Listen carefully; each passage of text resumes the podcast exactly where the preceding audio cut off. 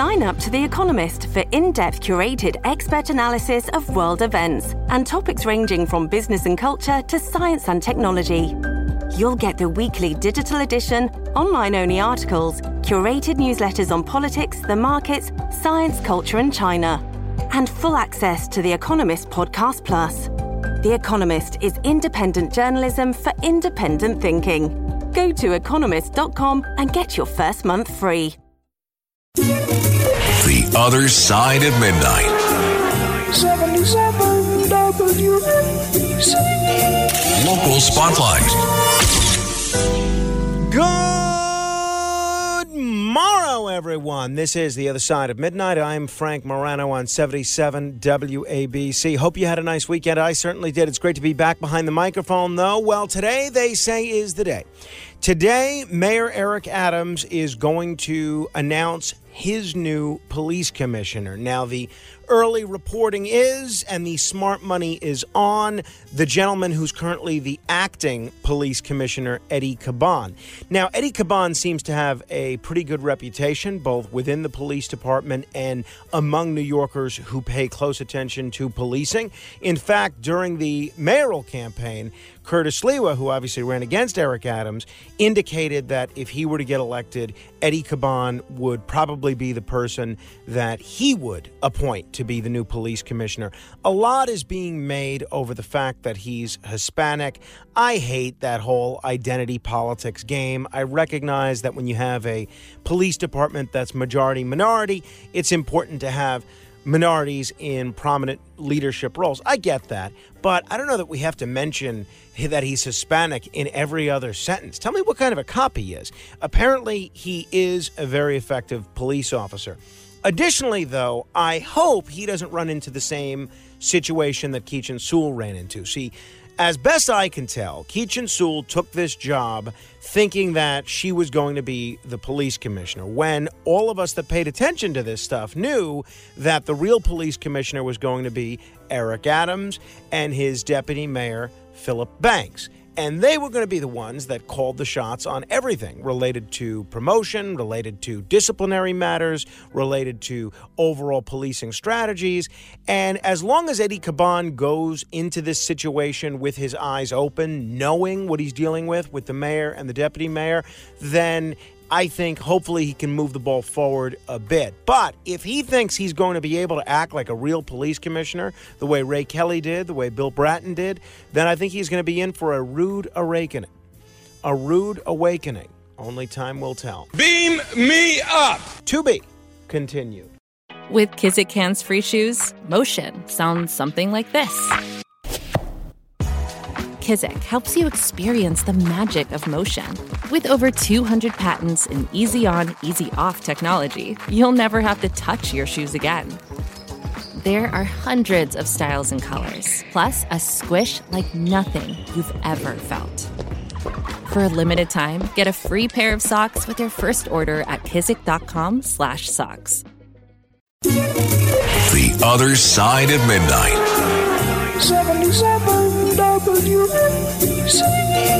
Local Spotlight.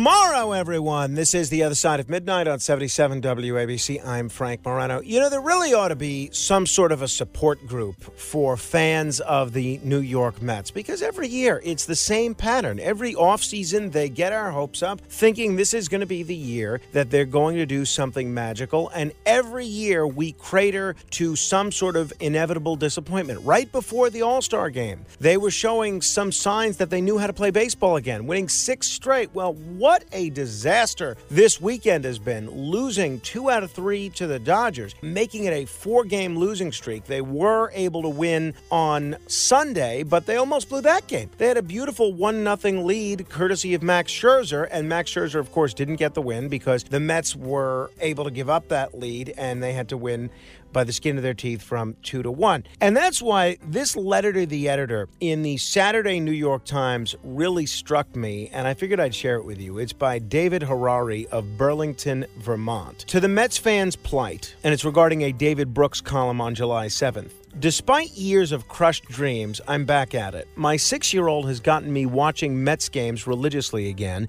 and much like my father must have felt, I find it heart wrenching to watch my kid hope and cheer night after night only to find out that his beloved team has come up short once again. It's no wonder that Mr. Brooks asks the most obvious of questions Why do we do this to ourselves? Why do we keep tuning in and emotionally investing? when we have years of heartbreak and disappointment to inform us otherwise.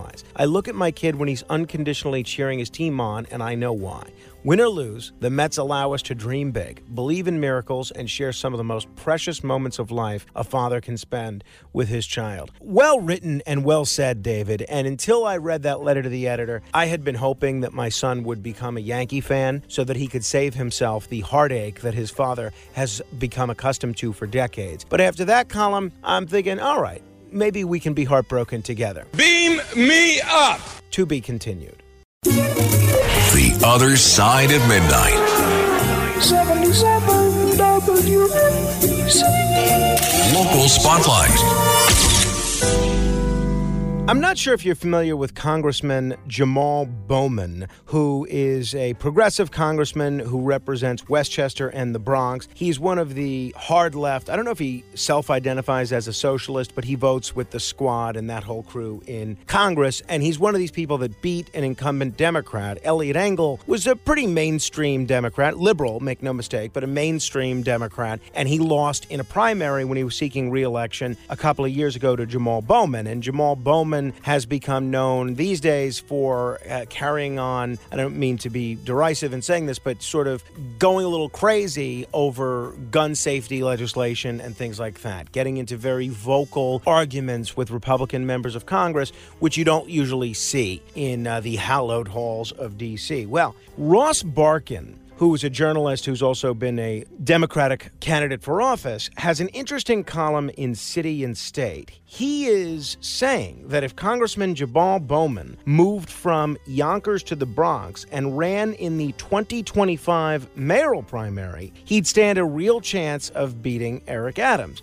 Barkan makes the case that he could win support from a broad spectrum of voters, including both the progressives who voted for Maya Wiley in the 2021 primary and the more moderate voters who backed Kathryn Garcia. It is interesting because I know it's it's clear that the progressives are going to be taking aim at Eric Adams and trying to run as strong a challenger against him as they can in 2025. I think a lot of people had assumed that that most likely progressive challenger was going to be the city controller Brad Lander. Well, what Barkan does is make the case that if Brad Lander, who's white, runs against Eric Adams, who's black, the whole primary is going to be dominated by racial politics, and Adams is essentially going to call Lander a racist for running against him. Additionally, I can't see Lander having the stones enough to actually give up a virtually guaranteed reelection as city controller in order to challenge Adams in a primary. We'll see. I would think that Barkan didn't just pick Jamaal Bowman's name out of the blue. I don't know if Barkan spoke to Bowman directly or one of Bowman's friends or staff members or supporters, but the fact that they're putting this article out there, I get the sense that this could be a real trial balloon, and I have a feeling we're about to hear a lot more of the potential Bowman for Mayor boomlet. Beam me up. To be continued. The Other Side of Midnight. 77 WABC. Local Spotlight. By now, you have probably heard the story. New York City will pay nearly $2 billion. You heard that correctly. That's billion with a B. To black and Hispanic people who wanted to become teachers but failed the exam, settling a lawsuit that alleged that the disparate passage rates showed that the test was racist. Some who never worked as teachers will get more than a million dollars each. Each and could even get pensions which will inflate the cost well beyond $1.8 billion. The New York Post interviewed 64 year old Herman Grimm, who will be paid $2,055,383 after failing the test a lot. He could not provide any examples of how the questions were racist One anonymous Brooklyn principal told the New York Post the city was crazy to settle the case because the standards are the standards. To hire people who are not qualified and change the requirement because a certain group didn't pass the test is BS. See, this settlement concerns the liberal arts and sciences test, which prospective teachers took between 1993 and 1995. More than 90% of whites passed the test, while only 53% of blacks and even fewer Hispanics did. But the idea that those statistics prove that the test is racist rather than properly reflecting knowledge levels is totally undercut by the results of the teaching exams since then. The Daily Wire reporting that most states use an exam called Praxis to credential their teachers. And according to a 2011 study co written by the National Education Association Teaching Union, Praxis results were similar to the New York City test. The largest differences exist for African American test takers with passing rates that are lower than white test takers by 35% or more.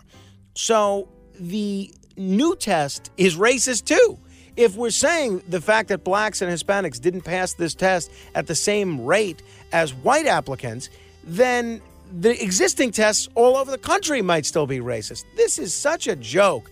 And I think the lesson to be learned here is if you want to make money in a hurry and not pay taxes on it, the best thing you can do is sue the city of New York because you know they will settle. Beam me up. To be continued.